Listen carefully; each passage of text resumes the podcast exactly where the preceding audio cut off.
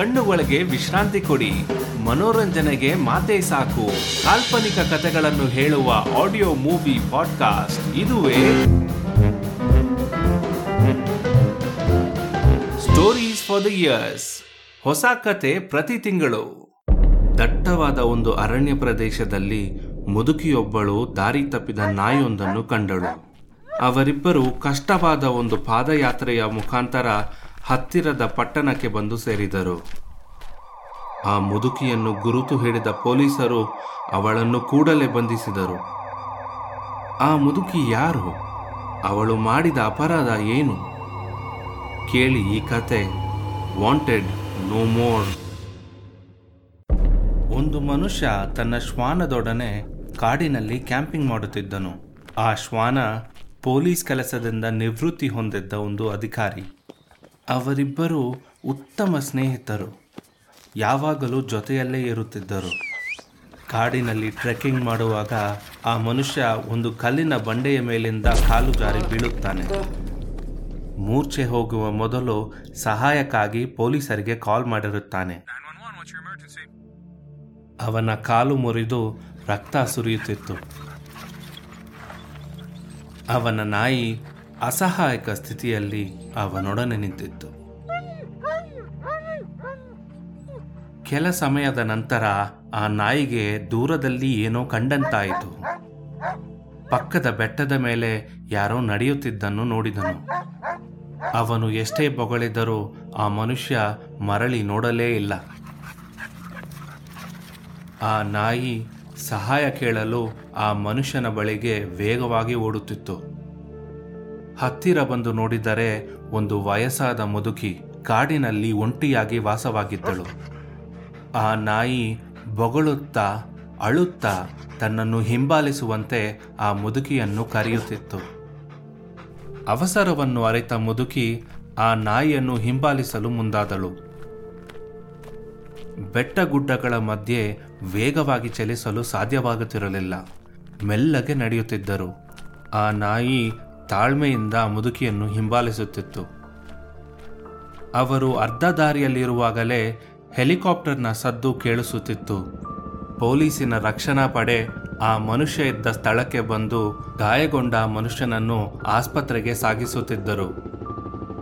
ಇದನ್ನು ಅರಿತ ನಾಯಿ ಹೆಲಿಕಾಪ್ಟರ್ನ ಬಳಿ ವೇಗವಾಗಿ ಓಡಿ ಬರುತ್ತಿತ್ತು ಸ್ವಲ್ಪ ತಡವಾಗುವಷ್ಟರಲ್ಲಿ ಆ ಹೆಲಿಕಾಪ್ಟರ್ ನಾಯಿಯನ್ನು ಅಲ್ಲೇ ಬಿಟ್ಟು ಹಾರಿ ಹೋಗಿತ್ತು.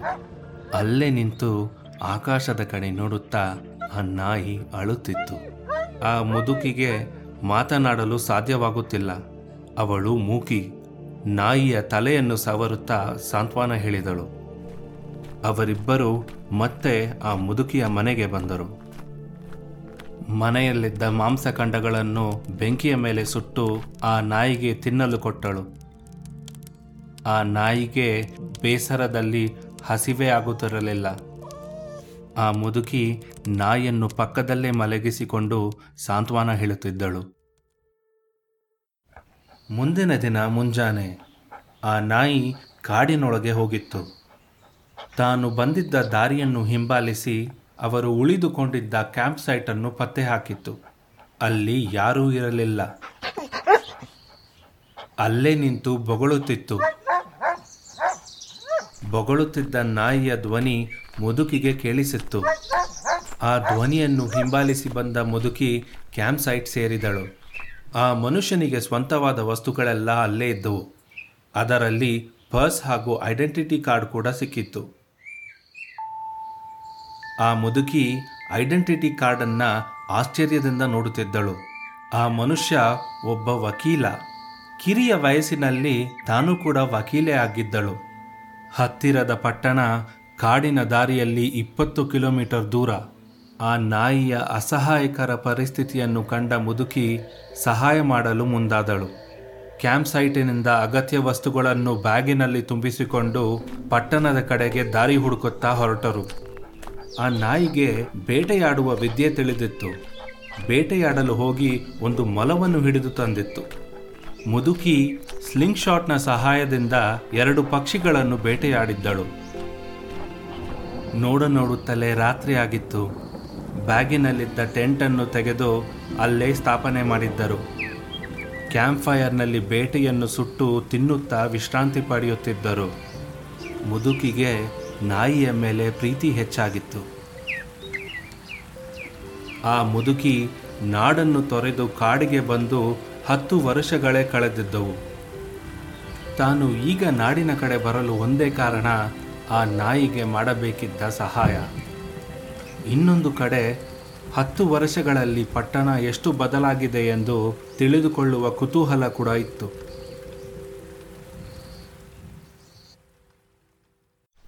ಮುಂದಿನ ದಿನ ಅವರಿಬ್ಬರು ಪಟ್ಟಣಕ್ಕೆ ಬಂದು ಸೇರಿದರು.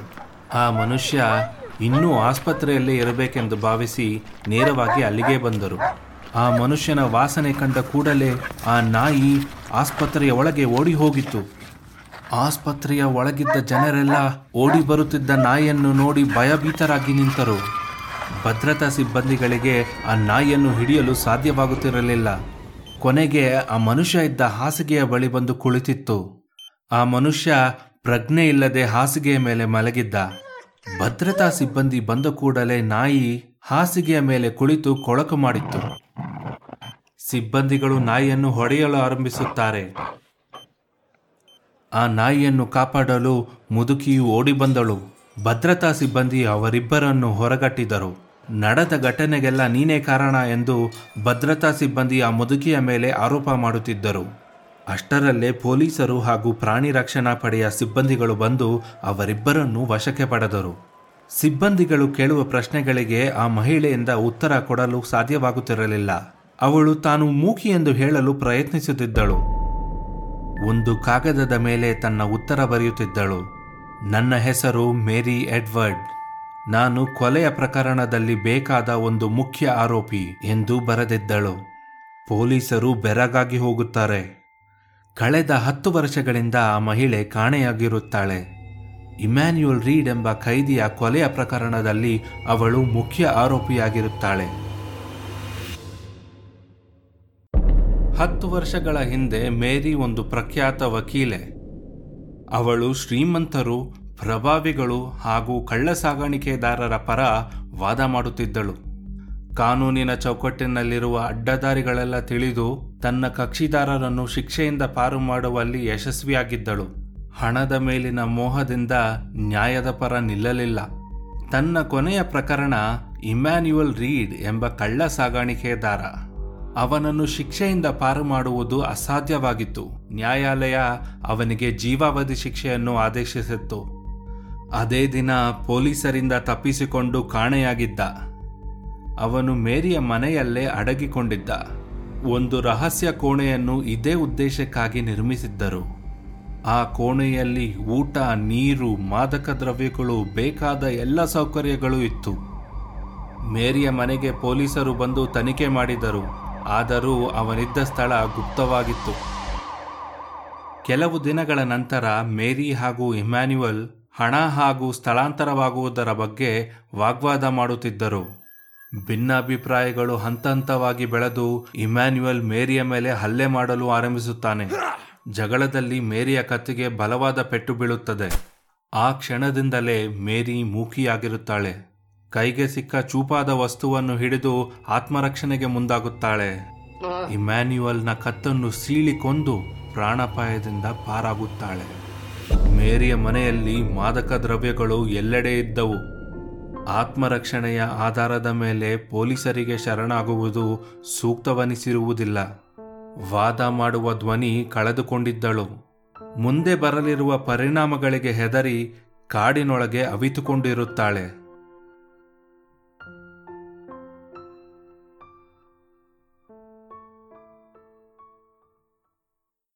ಆಸ್ಪತ್ರೆಗೆ ಸೇರಿದ್ದ ಲಾಯರ್ ಈಗ ಚೇತರಿಸಿಕೊಂಡಿರುತ್ತಾನೆ. ನಡೆದು ಹೋದ ಘಟನೆಗಳ ಬಗ್ಗೆ ಆಸ್ಪತ್ರೆಯ ಸಿಬ್ಬಂದಿಗಳು ಅವನಿಗೆ ಹೇಳಿರುತ್ತಾರೆ. ಶ್ವಾನಗೃಹದಿಂದ ತನ್ನ ನಾಯಿಯನ್ನು ಬಿಡಿಸಿಕೊಂಡು ಮೇರಿಯನ್ನು ನೋಡಲು ಜೈಲಿಗೆ ಬರುತ್ತಾನೆ. ಆ ಲಾಯರ್ಗೆ ಮೇರಿಯ ಬಗ್ಗೆ ಮೊದಲೇ ತಿಳಿದಿತ್ತು. ಮೇರಿಯ ಹಳೆಯ ಪ್ರಕರಣಗಳೆಲ್ಲವನ್ನೂ ವಿದ್ಯಾರ್ಥಿಗಳು ಪಾಠವನ್ನಾಗಿ ಓದಿದ್ದರು. ಮೇರಿಯ ಪರ ವಾದಾಡಲು ಒಪ್ಪಿಕೊಂಡಿರುತ್ತಾನೆ. ಹತ್ತು ವರ್ಷಗಳ ನಂತರ ಮೇರಿ ಕೋರ್ಟಿನ ಒಳಗೆ ಪ್ರವೇಶ ಮಾಡಿರುತ್ತಾಳೆ. ಆದರೆ ಈ ಸಲ ಅಪರಾಧಿಯಾಗಿ ನಿಂತಿದ್ದಳು.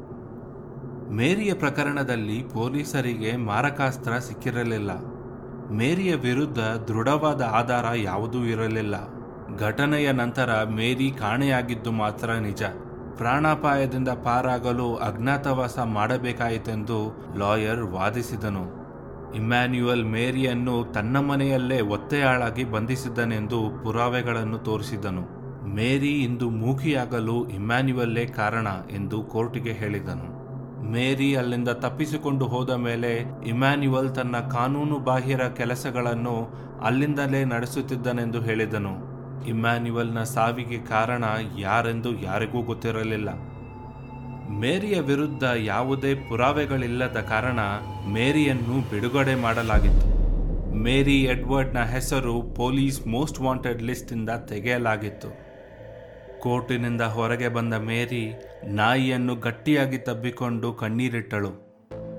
ಆ ನಾಯಿಯೊಂದು ಬರದಿದ್ದರೆ ಮೇರಿ ಎಂದೆಂದಿಗೂ ಅಪರಾಧಿಯಾಗಿ ಉಳಿಯುತ್ತಿದ್ದಳು. ಮೇರಿ ಲಾಯರ್ಗೆ ಧನ್ಯವಾದಗಳನ್ನು ಹೇಳುತ್ತಾ ತನ್ನ ಕಾಡಿನ ಮನೆಗೆ ಬರುವಂತೆ ಆಹ್ವಾನ ನೀಡಿದ್ದಳು. ಮೇರಿ ಲಾಯರ್ ಹಾಗೂ ನಾಯಿ ಟ್ರೆಕ್ಕಿಂಗ್ ಮುಖಾಂತರ ಹೋಗಿ ಮೇರಿಯ ಕಾಡಿನ ಮನೆಯಲ್ಲಿ ರಾತ್ರಿಯನ್ನು ಕಳೆದರು.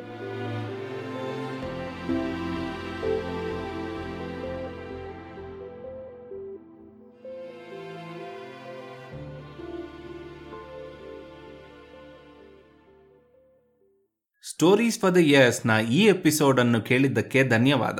ನಮ್ಮ ಮುಂದಿನ ಕಥೆಯನ್ನು ಕೇಳುವುದಕ್ಕೆ ಫಾಲೋ ಮಾಡಿ. ಈ ಕತೆ ಇಷ್ಟವಾದಲ್ಲಿ ಆಪ್ತರೊಡನೆ ಹಂಚಿಕೊಳ್ಳಿ. ಮುಂದಿನ ತಿಂಗಳು ಒಂದು ಹೊಸ ಕಥೆಯನ್ನು ತರುತ್ತೇನೆ. ನಾನು ರಾಕೇಶ್, ನಮಸ್ಕಾರ.